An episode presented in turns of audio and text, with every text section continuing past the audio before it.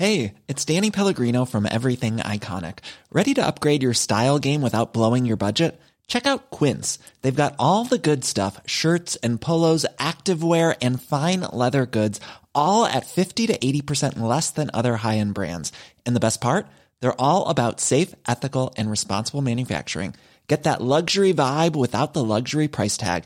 Hit up quince.com slash upgrade for free shipping and 365 day returns on your next order. That's quince.com slash upgrade. In a sudden flash, it all comes clear. It's a eureka moment, an epiphany. Hi, I'm Marcus Smith, host of the Constant Wonder podcast. The world offers marvel, meaning, and mystery around every single corner. In nature, art, science, culture, history, we talk everything from bees and beetles to obelisks and asteroids. Experience the thrill of transformative encounter. We'll bring more wonder to your day. Listen to Constant Wonder wherever you get your podcasts. And can you hear? I've got my washing machine going down below. I don't know if it's. Nope, can't hear it. Let me know if you hear. I've got two shrieking brats from our building uh, underneath my window. Uh, the parents seem to think it's endearing that they just scream instead of talking. Like literally, they don't form words; they just shriek. So let me know if you hear them. Will do. Okay. Hello and welcome to another episode of History Hack. I'm really excited today. Uh, if you are a regular listener and if you have a brain, you would have listened to episode number 48 because it was absolutely outstanding. It got such great feedback. Uh, we talked to James Scott about Manila, and uh, Alina and I are really trying to build up a great portfolio of the Pacific theatre of war um, because we're British and we tend to not look at that as much as the war in Europe. So James is back today because before he wrote his book Rampage, he did a book the Doolittle raid. Now, of course, we've interviewed Rich Frank about Pearl Harbor, but now we're going to find out what the American response was that to that. So, hi, James. Hey, how are you? Thanks for having me back on. I'm okay. So the beaches are open now again. Have you ventured out? Oh, I have. So yeah, it's uh, you know it's summertime here. It's lovely out. So uh, and after being cooped up for several months, you got to get out and get a little break. Well, you have massive summer holidays over there compared to us. So how many weeks in all would you have had your kids for by the time they go back in like August? It, typically, it's about nine weeks that they're out of school. Uh, Yeah. They normally get out about you know about the first at the end of the first week of June. They go back. Um, the uh, first and second week of August, typically. So it's about nine weekends roughly. But now we'll have had them out for like six months. Wow. Are you, have you considered giving anyone up for adoption yet? Oh yeah. Well, one of my friends said it best. He said, "You know, when when all this social distancing's done, I'm going to need some family distancing." so true. But let's get your mind off it. yeah. Um, because I'm dying. The only exposure I've had to the Doolittle raid is that unfortunate shithousery mess that was Pearl Harbor, the film, and that was only so I could pervert Josh Hartnett, uh, and it was just chucked at the end, wasn't it, um, to wrap up a truly awful storyline. So we're going to learn about the actual raid from you. So the 7th of December, 1941, Pearl Harbor is bombed. What happens? How does FDR react? Well, you know, the the attack on Pearl Harbor, it's it, it's really even for Americans. I think there's a sense that you know Pearl Harbor is really the, the beginning and the end of sort of the, the devastation that that was suffered in the Pacific, and it's really not. I mean, it, the, you know, not only did the Japanese attack the U.S. in Pearl Harbor, but they took Guam and they took Wake from us. Uh, they invaded the Philippines, uh, which was under siege and would, would really, you know, last all the way up until April with the fall of Bataan, and then in May, the fall of Corregidor. Um, they took Hong Kong and Singapore from the British, the Dutch East Indies from the Netherlands, and they even went so far as to uh, launch attacks on Australia. So the news out of the Pacific was devastating, far beyond even just Pearl Harbor. Uh, so much so that really by the end of June of 1942, the Japanese really controlled about one tenth of the world, uh, which is a staggering amount. Of, It's uh, insane. They just went on a they went on a rampage then, didn't they? They really did. I mean, if you really think about it, I mean, like 20 million square miles, seven time zones, all under the control of the Japanese. And so, of course, uh, but Pearl Harbor is the one that I think really grabs the attention in the in the eyes of the of, of the world's population because it was such a devastating raid. Uh, so, as the Japanese are sort of racking up these victories over America and its allies, um, FDR, who's president at that time, of course, realizes that America is woefully ill prepared to be able to go on an, immediate offensive. Uh, and he recognizes it's actually going to take uh, not just weeks and months, but really much of 1942 to uh, enlist and train new troops, to build the battleships, the aircraft carriers, the rifles, the bullets, uh, and to prepare you know America to go on the offensive. And right after the attack on Pearl Harbor, and, and, and sort of as these defeats are, are sort of uh, racking up for the uh, for the for the Americans and victories for the Japanese, um, there's this huge outpouring of sort of uh, American nationalism and, and, and, and outrage. And, and, FDR knows that that's not sustainable for the whole of 1942 while all this work is being prepared to put America on a war footing. And he knows that he needs some sort of victory, some sort of iconic uh, win to be able to convince the American people in this dark time and whatnot that in the end the U.S. will prevail and that the U.S. will win. And so he starts pressuring. Literally, I mean, they're still pulling bodies out of the oily waters of Pearl Harbor, and FDR starts pressuring his senior military advisors to come up with a way to strike back at Japan. And not an attack on some far flung island in, in, in, Japan's big Pacific empire, but an attack directly on Tokyo. Um, so the seeds are really planted even before 41 rolls into 1942. Of course, the big challenge facing the United States at that point was how do you go about doing this? And the, and the reasons that was so difficult was because the U.S. lost any potential base from which to operate. You know, oh. Guam uh, is gone, Wake is gone, Philippines is under siege and will fall. Um, you know, Russia has signed a neutrality pact with the Japanese, so trying to launch a raid out of you know, from Russia wouldn't wouldn't happen. Uh, and at, at, the same time, of course, our aircraft carriers, you know, we only had a handful of aircraft carriers. In fact, we, unfortunately, they weren't at Pearl Harbor uh, on December 7th when the Japanese attacked. Because that was so plan had, A, wasn't it, to take out your carriers? Yeah, because, I mean, at that point, you know, aircraft carriers are how you sort of project, project power to other, the other side. I mean, that's how you take the, the fight all the way to the enemy shores. And, and that was also what Admiral Yamamoto really wanted us to – really wanted his forces to eradicate. And it was just fortuitous that America's three aircraft carriers that were based in the Pacific at that time weren't there. Uh, so we, at the time of the attack on Pearl Harbor, the U.S. had three aircraft carriers in the Pacific. We would move one additional aircraft carrier over from the Atlantic Fleet, and then a new aircraft carrier, the Hornet, which was just then being um, finished up, would then be moved over to the Pacific to join the Pacific Fleet. So we would have all told in early 1942 five aircraft carriers assigned to the Pacific. That may seem like a lot, but the Japanese had 10. Wow. So, I mean, they had, even at America's sort of peak there in early 42 of five aircraft carriers, the Japanese had double that. So, the idea of sending American aircraft carriers all the way across the Pacific to launch this retaliatory strike was simply just a risk that the U.S. couldn't couldn't take at that time because you know, air, carrier pl- airplanes at that time had a very small range. You know, they were single engine planes, and so they could, in order to be able to take off, make their target, and make it back, you know, it's really just a matter of a few hundred miles. And that would be an extraordinary risk for, for America to take with these few aircraft carriers. So the U.S. had no bases to operate from, and it was simply too risky for America to be able to launch carrier raids. And of course, none of this reality mattered to FDR you know, who continued, and if you look at the meeting minutes when he would get together with the senior military advisors, he continued to pressure them. Find a way to strike back at Japan. Find a way to strike back. How are we going to do it? Where are we so this is where Doolittle comes in. Who is he, um, and what is his role in putting this together? Jimmy Doolittle is, without a doubt, one of the most fascinating characters of the 20th century and he's really known for this raid that bears his name. Uh, but he he accomplished so much more than just this raid. And uh, Jimmy Doolittle was uh, born in the late 1800s, and uh, he grew up. He spent his childhood partly in Alaska because his father was an unsuccessful gold prospector. And the Alaska of the early 1900s of, of Doolittle's youth was like the Wild West. I mean, it was this primitive frontier. Uh, there were more saloons than grocery stores. There was no indoor plumbing. Uh, Doolittle saw one of his best friends be torn apart in the street by dogs. I mean, it was just this rough and tumble landscape. And of course, Doolittle was this really teeny little kid. I mean, in fact, he would only end up being five feet four inches tall in life. Uh, so much of that, in, for all of his military records, he would up his height two inches.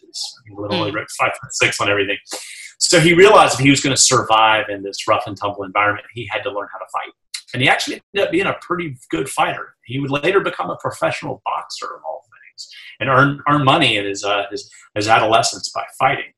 He eventually moved back. Um, his parents had separated. He moved back to California and went to school, and then uh, had always had harbored a fascination in flying. And so when World War One broke out, he enlisted and went into uh, aviation school and learned how to fly, and fell in love with it on his first flight. And he ended up being such a good aviator that rather than send him over to fight in Europe, uh, the Army kept him home and, a, to train new pilots. He later said, uh, you know, my job was essentially to make heroes, to stay back home and to do that. And it was something that really bo- bothered Doolittle. In fact, the first time he ever goes into combat is when he leads this raid in 1942. Uh, and so, but Doolittle, in addition to being a really great pilot, uh, when World War One ends, uh, there's all this this interest in aviation at this point. Um, you know, pilots are trying to set speed records. They're trying to this the era of barnstorming. You know, they're doing uh, these daring feats and things like that. And of course, Doolittle, the fighter and the boxer, uh, isn't going to be outdone. And so he jumps into this fray. He was the first pilot to ever fly cross country in less than a day and you know that's something that today can be accomplished in a few hours. It uh-huh. took little 22 hours to do it. Wow! And of course, there's no GPS back then, so he literally flew with Rand McNally road maps in his lab, sort of looking down and following the road patterns. Uh, that's uh, road insane. Patterns across country. Uh, you know, he uh, he set speed records. Um, he was also brilliant. He went to school. He earned his master's and his doctorate from MIT, which is you know one of America's top engineering schools. Um, you know, so he uh, he's also the, helped develop the artificial horizon, which is standard on airplanes even today. And he was the first pilot to ever take off, fly a set course, and land again using only instrumentation. Uh, which is, of course, is you know, how we get around today while flying at night and in storms and commercial aviation. So uh, these were all, I mean, these are just some of the many accomplishments that Doolittle had even before World War II began. So he's really this amazing aviation pioneer. So when World War II breaks out, he actually lands, he's 45 years old at that time, and he lands as the troubleshooter for uh, Hap Arnold, who is the head of the Army Air Forces. He's mm-hmm. America's top, top airman, and, and he's really tight with Doolittle. They're friends. I mean, he wrote one of do uh, the recommendation letter for one of Doolittle's kids to go to the uh, West Point. So he becomes Doolittle's top troubleshooter, anything that, you know. And so early on, he's sort of helping to figure out how to turn automotive plants into aviation plants and all that. And then, of course, Pearl Harbor breaks out, and he, one of his first assignments is to figure out how to take this fight straight to Tokyo. Um, talk to us about the preparation for the raid. Who decides it's going to happen, um, and w- what is their plan? Well, the actual genesis for the raid actually didn't come from Doolittle, but it came from a uh, from the Navy of all places, and that you know they were trying to figure out how to, uh, if you know, if if carrier planes couldn't work and if we didn't have bases to operate, how could we make it happen? And there was a guy by the name of Francis Low, who had been a submariner and was on the staff of um, Ernest King, who was the head of the U.S. Navy, and King had sent him down to check on the on the aircraft carrier Hornet, which was finishing up its sea trials. And as he was down there, he saw aviation um, pilots, uh, Navy pilots, practicing takeoffs on an airfield marked up to look like an aircraft carrier deck. And it just had a thought. He said, What if instead of using single engine Navy planes, what if we swapped them out for twin engine Army bombers? And that idea was really the genesis for the raid. Uh, he then takes that idea up to his boss, who then says, Why don't you run it by some of our airmen and then take it over to Hap Arnold at the Army? And of course, at that point, it lands on Hap Arnold's desk. He brings in Doolittle and he says, Hey, the Navy's got this idea. What do you think of it? And Doolittle says, Let me take a study of it. And of course, Doolittle begins doing what he does best, you know, analyzing things or whatnot. And he comes back shortly thereafter and he says, I think it can happen. And I think the B 25 is the airplane that can make this thing work. What's the time scale on that? In um, between the end of Pearl Harbor and them saying, Right, let's go? Yeah, very quickly. I mean, Pearl Harbor happens on December 7th. And, you know, this plan is being uh, brought to Doolittle in uh, early to mid January. And literally by, uh, uh, by the end of January, they're rocking and rolling trying to get this thing figured out. Um, Doolittle seizes on the B 25 as the airplane that's going to make it happen. And the reason he picks the B 25 is because it's it has seven feet of clearance from the tip of its wing to the what would be the superstructure or the island on an aircraft carrier. Uh-huh. There's about it's just enough distance that I can sort of slide by and take off. Uh, and, and, so really, and that's what it comes down to uh, is that it's able to take off. They also realize that while it can take off, this plane would never be able to land back on board an aircraft carrier again. That it just it, it, the structure of the plane would not handle the impact there and the arresting cable.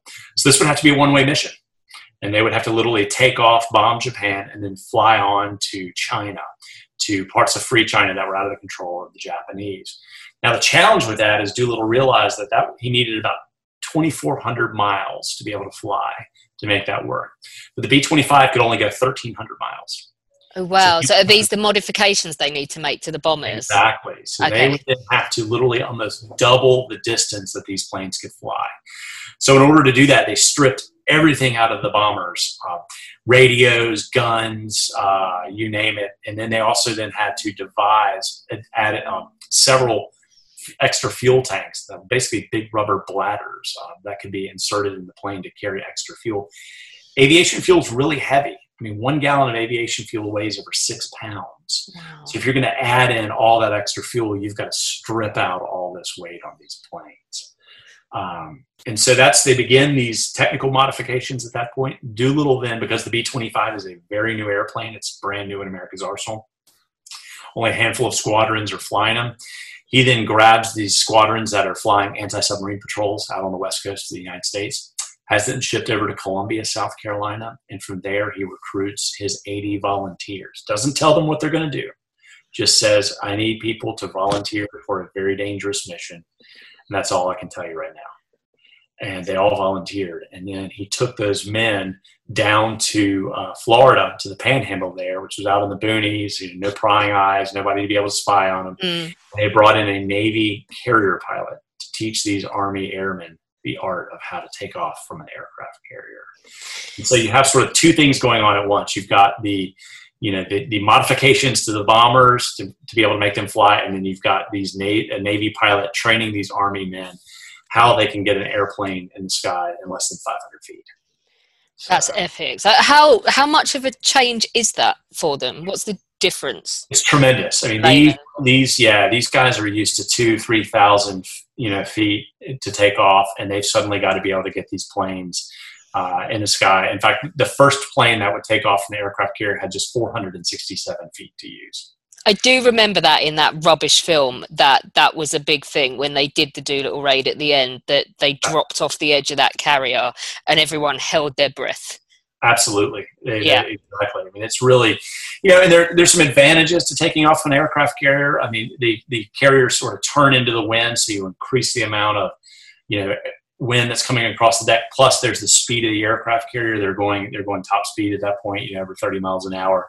So all that sort of helps give the airplanes lift. But it's still an incredibly daunting view when you look out first window. so that's not the only daunting thing for them. When do they find out that it's a one-way mission? Yeah, so all of this, and this is one of the things I find so amazing today, is that you look, okay, from the time that from the time of the attack on Pearl Harbor until the time that the, the aircraft carrier Hornet leaves uh, San Francisco with these men on board, it's just 16 weeks. I mean, wow. which is an incredibly short amount of time to put together this joint operation between the Navy and the Army to modify airplanes, to train these pilots how to fly, you know, to put together the Navy's task force. You know, and they're going to have to steam 5,200 miles across the Pacific in total radio silence. Uh, and they did all that in just you know four months. I mean, that's, that's, the thing, isn't it? There's a huge difference between the mission and the raid. So explain to us the mission, which begins on the first of April, and take us up to the day before the raid, because that's over two weeks, isn't it? Yeah, it is. And so you know the thing about this. Okay, so they decide that they're going to use the the Hornet to transport Doolittle and his 16 bombers across the Pacific. Okay, now these these army planes are so large that they can't fit in the air in the aircraft uh, carrier's um, elevator to move them down to the hangar deck. So they have to literally tie them down on top. And uh, but the challenge is is is as this it's a task force, and it's to you know it's to send carriers along with fuelers, um, uh, oiling ships, and destroyers and whatnot to be able to protect them. If they run into any trouble uh, out there, they can't move these aircraft, um, these army bombers out of the way in order to bring up fighter planes to protect the, the ships because this you know the, these these navy ships are all that's left in the Pacific Fleet really. Um, and so they're going to have to send a second aircraft carrier, the Enterprise, along for cover. So two of America's five aircraft carriers mm-hmm. are going to have to make this journey all the way to the enemy's backyard. And this uh, is them going as far as they possibly can before they get into Japanese water. Absolutely. Now Doolittle wanted to be able to get his to get these carriers within 400 miles of Japan. Mm. Okay? And at 400 miles, he figured he had enough uh, fuel that they could take off, they could bomb Japan, and they could then make it across the East China Sea into um, China and land there where they had some primitive runways set up there that were going to receive them. And at that point, they would then make their way into uh, deeper into China, and uh, and those bombers would become part of the um, uh, forces there fighting against the Japanese. Uh, he'd set sort of 650 miles at the outside maximum mm. that they could take off and still accomplish their mission and have enough fuel to be able to reach it. So they're going to have to literally steam 5,200 miles across the Pacific and hope that nowhere along the way do they run into any stray merchant ships, any Japanese patrol planes, submarines, anything that might spoil this secret. And so what they do is they pick a route that goes across the northern Pacific. It's really very similar route to what the Japanese took with the attack on Pearl Harbor because this that time of year it's going to be cold, rough weather. I mean, anybody in their right mind is going to avoid those seas for those reasons, and they hope that that will give them the added protection they need to be able to make it to Japan. Um, and so, of course, the Japanese have, you know, they they were not early believers in radar like the United States, and so Admiral Yamamoto, who's the architect of the attack, attack on Pearl Harbor, and was the uh, head of the combined fleet. He, because he he knew that the Japanese failure to destroy America's aircraft carriers was going to come back to haunt them, and that fear really grew into an obsession for him. So much so that he advised one of his geisha friends to move all of our property outside of the city. He would uh, demand daily weather reports over Tokyo, and his aides said only on days when it was cloudy or rainy, you know, bad days for bombing, did he appear to be relieved. Uh, because he knew that the, uh, America uh, was going to come, those carriers were going to do some sort of strike back, and he was terrified they were going to come for Tokyo. So what he did is he devised a system in which they parked a whole bunch of picket boats anywhere from a few hundred miles to a thousand miles off the Japanese coast, basically forming a ring all the way around Japan. The idea being that any inbound American task force would run into these picket boats and they would then be able to radio, hey, the Americans are coming, and give the mainland an opportunity to prepare to fight back against these aircraft carriers. And so uh, the United States wasn't aware of that at the time. And so as Doolittle, as this task force is steaming across the Pacific, you know, they're about to literally run into this defensive net, if you will, that uh, Admiral Yamamoto has parked off of Japan. How, how do these guys spend the, the, the airmen, the two weeks steaming across the Pacific towards total uncertainty and this, like, I say kamikaze mission, but this, like, this dangerous mission? Yeah, so these guys, you got to remember when they get on that, that aircraft carrier, they don't know where they're going still. Doolittle still mm. Now they all have an idea it's going to involve an aircraft carrier and whatnot, and you know, and uh, but they're not sure. They're a lot of them are thinking they're going to, to help out the Philippines, and that the Philippines at that point, you know, Bataan has not yet fallen, and so they're thinking, hey, this is going to be a mission somewhere over there, or maybe Australia, somewhere, you know, but in the Pacific, but not not a strike on Tokyo. So only when they're at sea is it is it broadcast over the loudspeaker that this this task force is bound for Tokyo. And at that point, this huge cheer goes up. I mean, people inside the mess deck are patting each other on the back. I mean, this is an opportunity to fight back, to take the battle directly to the Japanese. And so they're all super excited. So as they're steaming across the Pacific, of course, and they're getting closer and closer to the uh, the enemy's mainland, that initial excitement starts giving way to apprehension and fear and throughout and, and inside the radio rooms on these on these uh, carriers and on the escort ships radio men are hunched over the receivers 24 hours a day monitoring japanese communications because they're desperate to know if there's any traffic about whether or not they've been picked up or not and of course, Doolittle at this point, you know, the, the weight of this entire mission is literally, you know, 10,000 sailors' lives are at risk. You know, his airmen mm. and hmm. every aircraft carriers are all resting on the shoulders of this 45 year old lieutenant colonel. And the chaplain on board the Hornet sees him one night and he's outside on deck and he's just pacing from rail to rail. I mean, the weight of it just hanging on top of him. It's insane. So the raid is due to happen the following day, but before the mission goes ahead, something happens. Ready to pop the question? The jewelers at BlueNile.com have got sparkle down to a science with beautiful lab grown diamonds worthy of your most brilliant moments. Their lab grown diamonds are independently graded and guaranteed identical to natural diamonds, and they're ready to ship to your door. Go to Bluenile.com and use promo code LISTEN to get $50 off your purchase of $500 or more. That's code LISTEN at Bluenile.com for $50 off. Bluenile.com code LISTEN. Hi, I'm Daniel, founder of Pretty Litter. Cats and cat owners deserve better than any old fashioned litter. That's why I teamed up with scientists and veterinarians to create Pretty Litter. Its innovative crystal formula has superior odor control and weighs up to 80% less than clay litter. Pretty Litter even monitors health by changing colors to help detect early signs of potential illness. It's the world's smartest kitty litter. Go to prettylitter.com and use code ACAST for 20% off your first order and a free cat toy. Terms and conditions apply. See site for details. What is it? Yeah, so they, uh, so the, the Doolittle Raiders, you know, they're they're hoping to get within four to six hundred and fifty miles, and they're actually about a thousand miles out from Tokyo and they're, they're looking at the radar and they start seeing blips. And these blips are the picket boats that Admiral Yamamoto has put out there, this early warning system designed to catch them. And they, they detect them at night. And so rather than turn back or whatnot, they decide we're going to try to thread the needle. We're going to try to literally weave these huge American warships under the cover of darkness between these picket boats. Uh, because at this point, literally every hour every mile matters. I mean, they have got to get Doolittle and his men as close as possible to the Japanese mainland. Uh, but of course, daybreak on the morning of April 18th, 1942, they're spotted. Uh, the carriers immediately go into action. The the combatants immediately go into action, open fire. Uh, planes start bombing these picket boats. The other ships start pounding them with uh, with guns.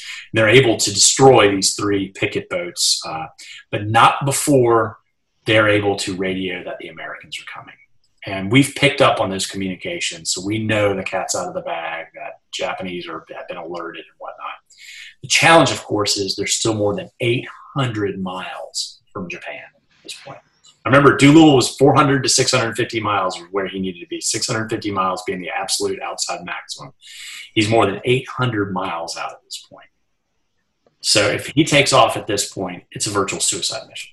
They may be able to bomb Tokyo, but they are not going to have enough fuel to make it across to China, and they're going to go down in shark infested waters there off the Chinese coast. So what does Doolittle do at this point? I mean, America, oh, that, that is insane. Yeah, I mean, America has invested so heavily to reach this point. You know, they've trained these men, they've put together this huge task force, they have sent them all the way here to the enemy's back door, and now all that surprise is spoiled, uh, and they're too far out. But Doolittle, you know, he's he's a fighter, he's a boxer, he's he's going to launch, isn't he? He's, he's, he climbs in that first plane you know, and they, they throttle up those engines. He looks out that cockpit window, and of course, it's a stormy weather that morning. You know, it's the waves are crashing over the bow, sea spray is coming up on the deck of the Hornet, and he looks out that cockpit window, and he has just 467 feet that separate him from that cold Pacific water. Oh you know, signaling god. on the deck, starts circling his, you know, waving his flag in circles, you know, signaling Doolittle to throttle all the way up, you know, and and and literally at about 8 a.m. that morning, he releases the brakes, and that plane starts rolling down that aircraft carrier deck. He goes past 50 feet, he goes past 100 feet, 200 feet. Uh, one of the guys on board the uh, one of the other airmen watches this. He says to himself, he says, "There's no way he's going to make it." Literally, Doolittle gets to the end of that of the flight deck and vanishes into a, the sea spray and whatnot. They all think he's crashed and his plane's going down. And it's sort of this collective holding of the breath, if you will. And then off the front of the bow, you see his plane rise up over the uh, the front of the Hornet, and this every Navy sailor, every airman who's crowded out there watching, this huge cheer just erupts on board this carrier deck, and uh, so loud, in fact, that the missions doctor says that they should have heard it in Tokyo. That's insane. I, he's just a boss going out in the first plane as well, isn't he? oh, you know, he's just, I mean, Doolittle's just a badass. I'm sorry. Okay. I mean, everything he's done in his Yeah. career and everything he's really built up to this just amazing moment on April 18th. And of course, that cheer, that emotion, I mean, it just, it, it ignites those other air crews, you know, the, the passion. And then one after the other, literally, uh, these planes just rumble right up into the sky. No way. It's like, do you know what? Now I'm hearing you say this. Alec Baldwin's so badly cast in the film. oh, it totally is, isn't it? Like maybe young Alec Baldwin, like Hunt, what? No, sorry, the uh, yeah, the Hunt for Red October. Alec Baldwin, but not fat Alec Baldwin. 30 Rock, Alec Baldwin. No. no. Oh, he is badass. So talk us through the raid. Yeah, so the uh, so at this point, you know, they've got this long four-hour flight in uh, from there, and uh, and they're literally just flying due west, and they're flying super low, just right above the wave tops as they're coming in, and uh, and and of course, you know, you I, I often think like, what's going on in the minds of these young men, you know, because they're taking off. You know, they know that the Japanese have been alerted. They know that they're you know likely not going to have enough fuel. I mean, and yet they've got this just crazy long flight ahead of them. And uh, and even before they even get to Japan, they've got four hours just droning away. The B twenty five is a super loud airplane. It's just This is like reminiscent of Bomber Command, isn't it? Heading out over Europe. Oh, absolutely. And so they come in. It's these pilots come in, and you know they're they're aiming for Tokyo. The majority of them are going to go to Tokyo, but a few of them are going to hit Nagoya, Kobe, uh, you know, so other industrial cities. And so they come in and they it, and they fly across the uh, the Boso Peninsula, coming into Japan. And of course, and it's the first greenery these guys have seen in weeks because everything's been nothing but grays and blues out at sea. They come in, they fly over beaches. Um, they fly over baseball games. A handful of kids on one of the beaches actually threw rocks at one of the planes. You know, then they come in over Tokyo, and, and, and, and one of the bombers, they could see the muddy moat that encircled Emperor Hirohito's palace. And of course, you know, they're waiting for this, you know, to come in and find 300 Japanese fighters all in the air and whatnot. And there is, there are some planes up and things like that, but surprisingly, there's not nearly the opposition that these men had feared. And the reason being, of course, is that the Japanese, they thought that the Americans would take another day to steam in close enough. They had no idea that they were going to use long range bombers that could take off so much farther out at sea. So they assumed that the carriers would have to come from a thousand miles out into, you know, three or four hundred miles out. So they thought they had 24 hours to get ready. And so, in many ways, the element of surprise still holds with them because of the unorthodox setup of this mission. So they come in and they bomb. You know, they go after you know munitions factories and steel mills, and, uh, shipyards and whatnot, um, and, and they're they're able to come in and get out um, without with very little damage. Actually, a handful of the bombers got some flak damage, but none of them are shot down.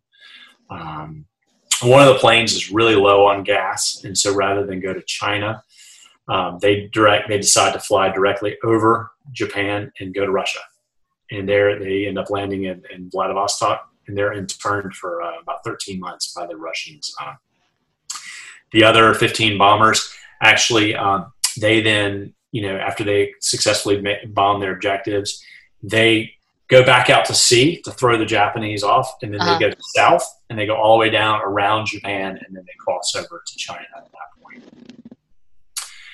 And uh, of course, the um, as they're flying over to China, of course, the fuel runs out, and they're still out at sea, and uh, you know they're looking at fuel gauge, fuel lights on, all this, and um, and uh, suddenly they get this tailwind that comes in behind them and just blows them across. They literally, one of the raiders later said it best. It was the hand of heaven helping them across. That's insane. And, uh, and they look out the cockpit windows and they, they start seeing that the water starts turning from blue to brown and it indicates mud, sediment. So they're getting close to land. And so this huge sense of like, oh my gosh, we're actually going to make it. We're going to be able to tell the world about this awesome mission, you know, starts to hit these guys. And then the weather totally deteriorates. Oh no. Rain, clouds, all this kind of stuff. And of course, you know, here they are low on fuel, flying into a country that, you know, they don't know anything about. They're aiming for these primitive gravel runways that are tucked between 10,000 foot tall mountains. And they're coming in, and it's getting dark, and the weather's totally deteriorating So what do they do? you know, what are they going to do at this point? The majority of them decide they're going to go up as high as they can, try to get over the mountains, and bail out. Yeah. A handful of these guys decide they're going to try to set down on beaches uh, or crash land on the water uh, rather than bail out. And so, uh, uh and this is the, the um, at this point, three of the raiders are killed. Actually, uh, they uh, two of them drown and one of them died somehow during bailout. Potentially hit his head. Mm on the plane bailing out, but he's found uh, near the wreckage of the plane. And so, uh, but the rest of them all bail out, scattered over about 400 square miles of China. And of course, these are areas, you know, Japan has invaded China and has control of a lot of these sort of coastal port areas and whatnot. So they're bailing out. And of course, now you're, they're going to have the Japanese army in China hunting them and chasing after them. Is there an element as well if they come face to face with people and do they know if they're Chinese or Japanese? No, and you know, that's the thing you got to remember. These guys, um, so many of these young men had never mm. been outside their counties, much less their states. And you know, here they are on their first mission, bailing out over China. And you know, you look at China today, and you see all the steel and glass high rises, and you know, these mega cities and whatnot. But where these guys were back then was an incredibly rural, primitive environment and uh, you know they were bailing out. And, and these guys, one of the one of the raiders said, "Yeah, I just figured I'd bail out. I'd walk, yeah, I'd land. I'd go find the nearest gas station. I'd call somebody to come get me." Like, ultimately, no. like, like uh, you know, the, where they were going to be landing, you know, and, and, they all said it was kind of like they'd bailed out and gone back in time. yeah, like it's going to be a slight culture shock, isn't it? Um, so, how many of them do? How what are the casualties? Yeah, so there are you know 80 raiders total. Uh, three are killed at this point, um, and eight of them are captured by the Japanese. And what about you've got missing guys as well, haven't you? Yeah, they're all kind of scattered, and so you know Doolittle, of course, lands, and he he within 24 hours is able to link up with his crew. You know, they all bail out, and they're able to link up. And then um, at this point, you know, because the Japanese army is going to be coming in looking for them, they're they're trying to make it to Chungking, which is China's wartime capital. Mm. Uh, and so Doolittle's desperate for information. And for days, he doesn't know where all his crews are. And he's convinced that this mission is an absolute failure. You know, they they lost all their airplanes. Uh, he doesn't know where his men are. I mean, he's really uh, he's really upset about it. Um, and so he's you know information starts coming in you know through uh, through other sources like Chinese guerrillas and villagers start sort of bringing them in. So slowly but surely he starts rounding up his men and they start moving them all to Chungking. And that's when they realize that two of the crews had been captured. Uh, and so they lost three men you know, who died, and then eight others end up in the um, hands of the Japanese. Um, what about the damage caused? What are the casualties on the Japanese side? Yeah, they, you know, it, um, about 150 people are killed, uh, several hundred are wounded. Uh, a number of buildings are destroyed. I mean, it, you know, it does. Uh, if you really, and of course, it's important to remember. I mean, Tokyo is huge. It's spread out over 200 square miles. Okay, it's a it's a massive. I think it's the third largest city at that point in the world, behind only like London and New York. Mm. So I mean, 16 bombers, you know, each carrying just a handful of bombs. is really just going to be a pinprick. I mean, it's not going to do, and particularly when you compare it to the latter part of World War II, uh, when we would send, you know, 500 bombers, you know, armed with incendiaries and burn up 16 square miles in a, in a single raid in a night. So it's really just a pinprick. It's But- a statement, isn't it? it has a huge psychological effect for the Japanese. And because at this point, you have to remember Japan's military, which is pretty much controlled everything, has been telling the Japanese people, you know, we, you know, we're amazing. We take, you know, we, their newspapers actually carry articles saying it would be easy for them to invade and take California. I mean, there's just all this nationalism and this pride and whatnot, and the enemy is just, you know, all but totally defeated.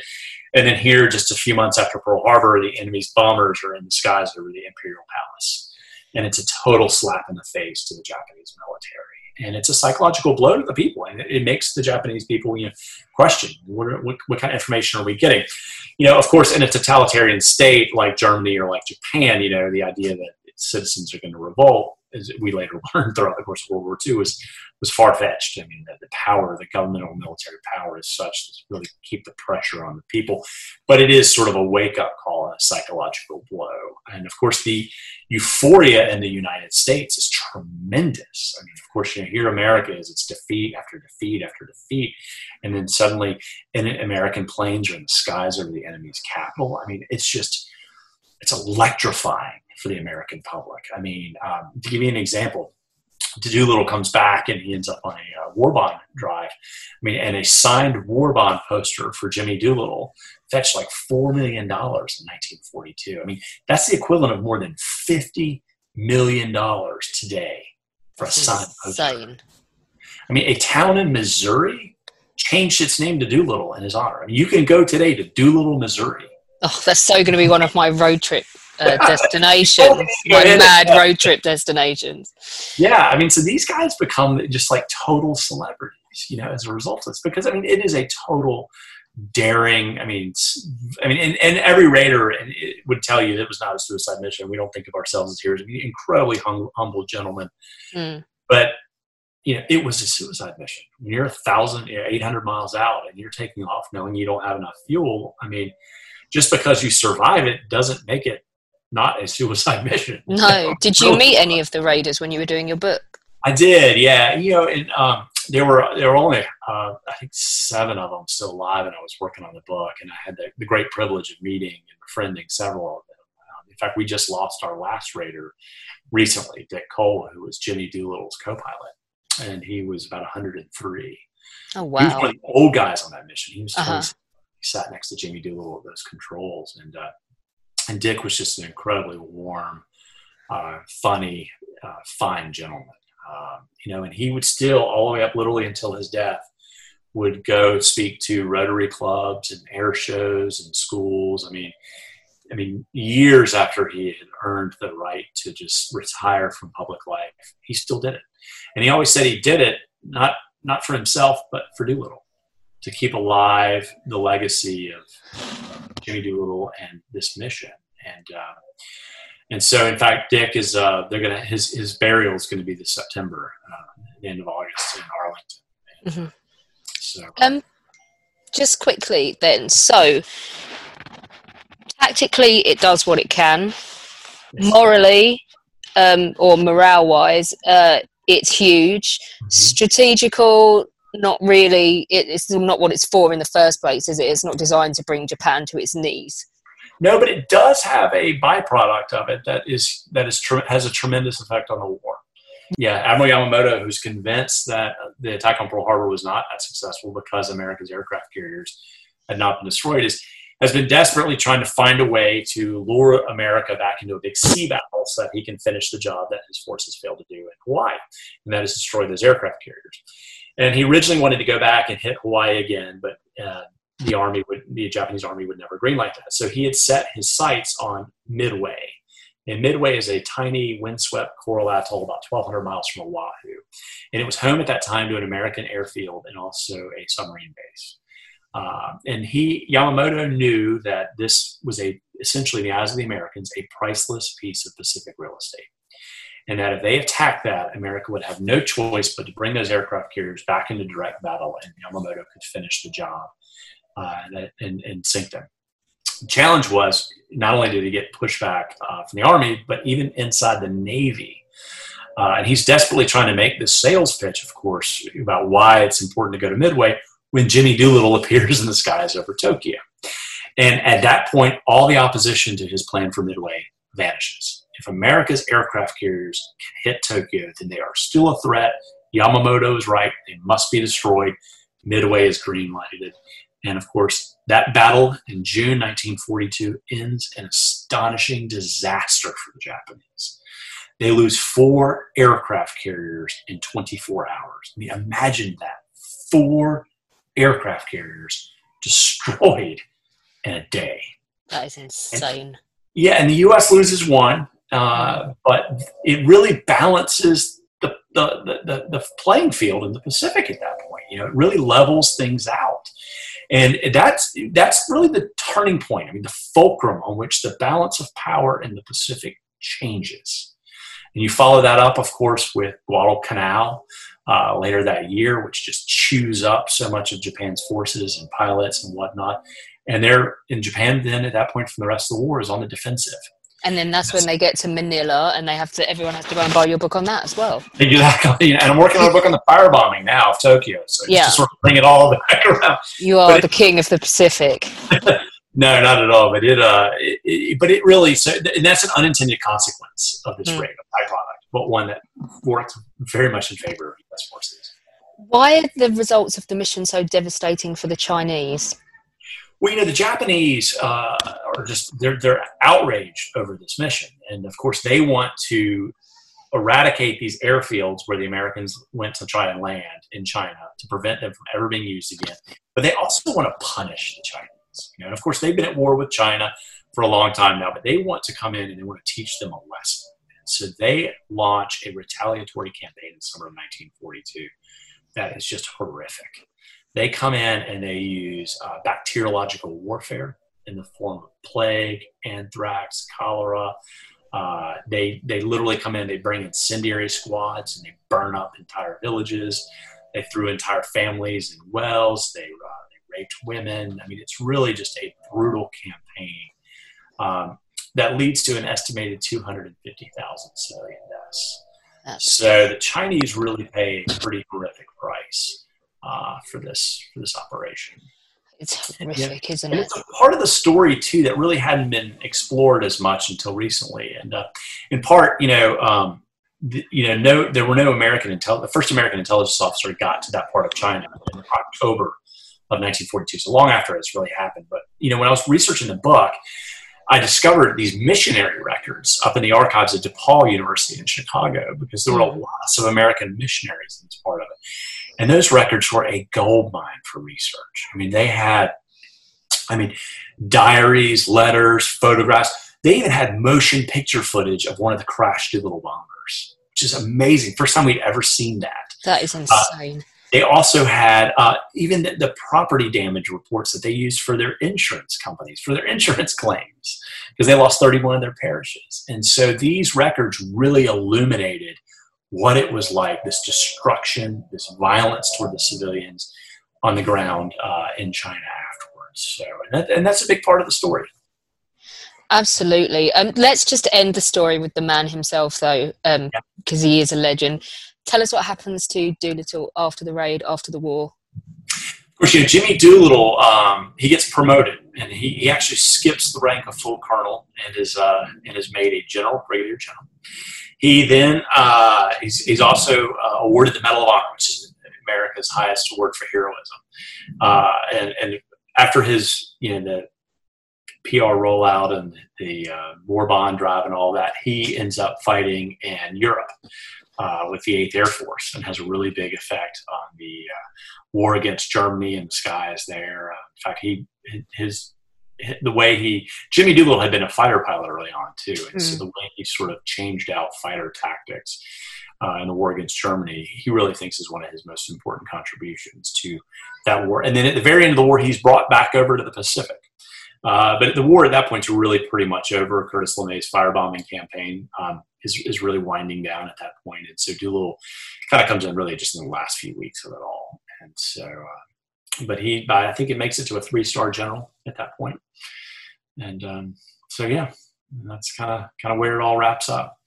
One thing I'll add that, uh, about Doolittle, and I think it's important too, is you know, this relationship that he had with these 80 men mm. something that carried on for so long. And uh, I mean, they, they these Raiders uh, became a fraternity. Uh, you know, they they got together every year, with the exception of two years, once during Korea, once during Vietnam, for the rest of their lives, to celebrate this mission and to remember their fallen uh, brothers and whatnot. And there's this really great quote I came across when I was researching the book, and that you know Doolittle was asked, he's like, you know, what was it about these men? You know, you were you were a general, you served over all these men throughout yeah. World War II. You know, what was it about these men? And he said, and I'm paraphrasing here, but he said, it's not that I loved any of those other men any the less. It's that I just loved these boys more. Yeah. And I just thought that was such a great line for, for Doolittle. It's an incredible story. Thank you so much for coming on to share it with us. Uh, it's just been as epic as Manila, but slightly less depressing. Yeah, this is the rah story. Yeah. yeah, definitely. We had to get you back to have a bit more fun. Um, it's still war, but it's not Manila. Wow, uh, that one really did move people. Um, that was horrible. Uh, but not not having you on, but the story itself was horrible. So thanks so much for coming on to share another with us. Absolutely. Thanks again for having me. Join us tomorrow when Owen Rees will be with us because uh, it's about time we headed back to ancient Greece and he's going to be talking to us about war in ancient Greece. Uh, it's a really interesting chat actually because we looked at remembrance as well and how the roots of how we remember war are really found that far back. That was really fascinating talk. Also, don't forget to get involved in our Greatest Britain debate. We, well, I hate the results of the 2002 poll. Most of my beef concerned Oliver Cromwell being in the top 10 and I think David Beckham in the top 20. So we've reignited the debate. You can now, uh, there are polls all over off uh, timeline on Twitter. There's also a link to an online poll where you can just vote for everybody um, in all the categories at the same time. There's four categories up so far. Uh, have fun with it. Nominate people if they're missing. Uh, I don't want to hear any complaining about people not on the list. We are not experts in all fields. If someone's missing, tweet about it. Uh, everyone who likes your tweet, those likes will count as votes. So you can campaign away for someone if they're not on the list and you want to see them present.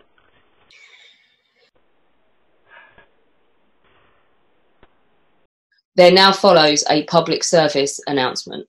I'm Horatio Hornblower. And I'm Archie Kennedy. The simplest gift you can give in these troubled times is to obey orders. Indeed. The regulations are very clear in the matter. It is the duty of all of us to remain at anchor until the little people in the talking box signal you otherwise. You don't want to end up getting flogged. Good day to you. Good day to you both. Mom deserves the best, and there's no better place to shop for Mother's Day than Whole Foods Market. They're your destination for unbeatable savings, from premium gifts to show-stopping flowers and irresistible desserts. Start by saving 33% with Prime on all body care and candles. Then get a 15-stem bunch of tulips for just $9.99 each with Prime. Round out Mom's menu with festive rosé, irresistible berry chantilly cake, and more special treats. Come celebrate Mother's Day at Whole Foods Market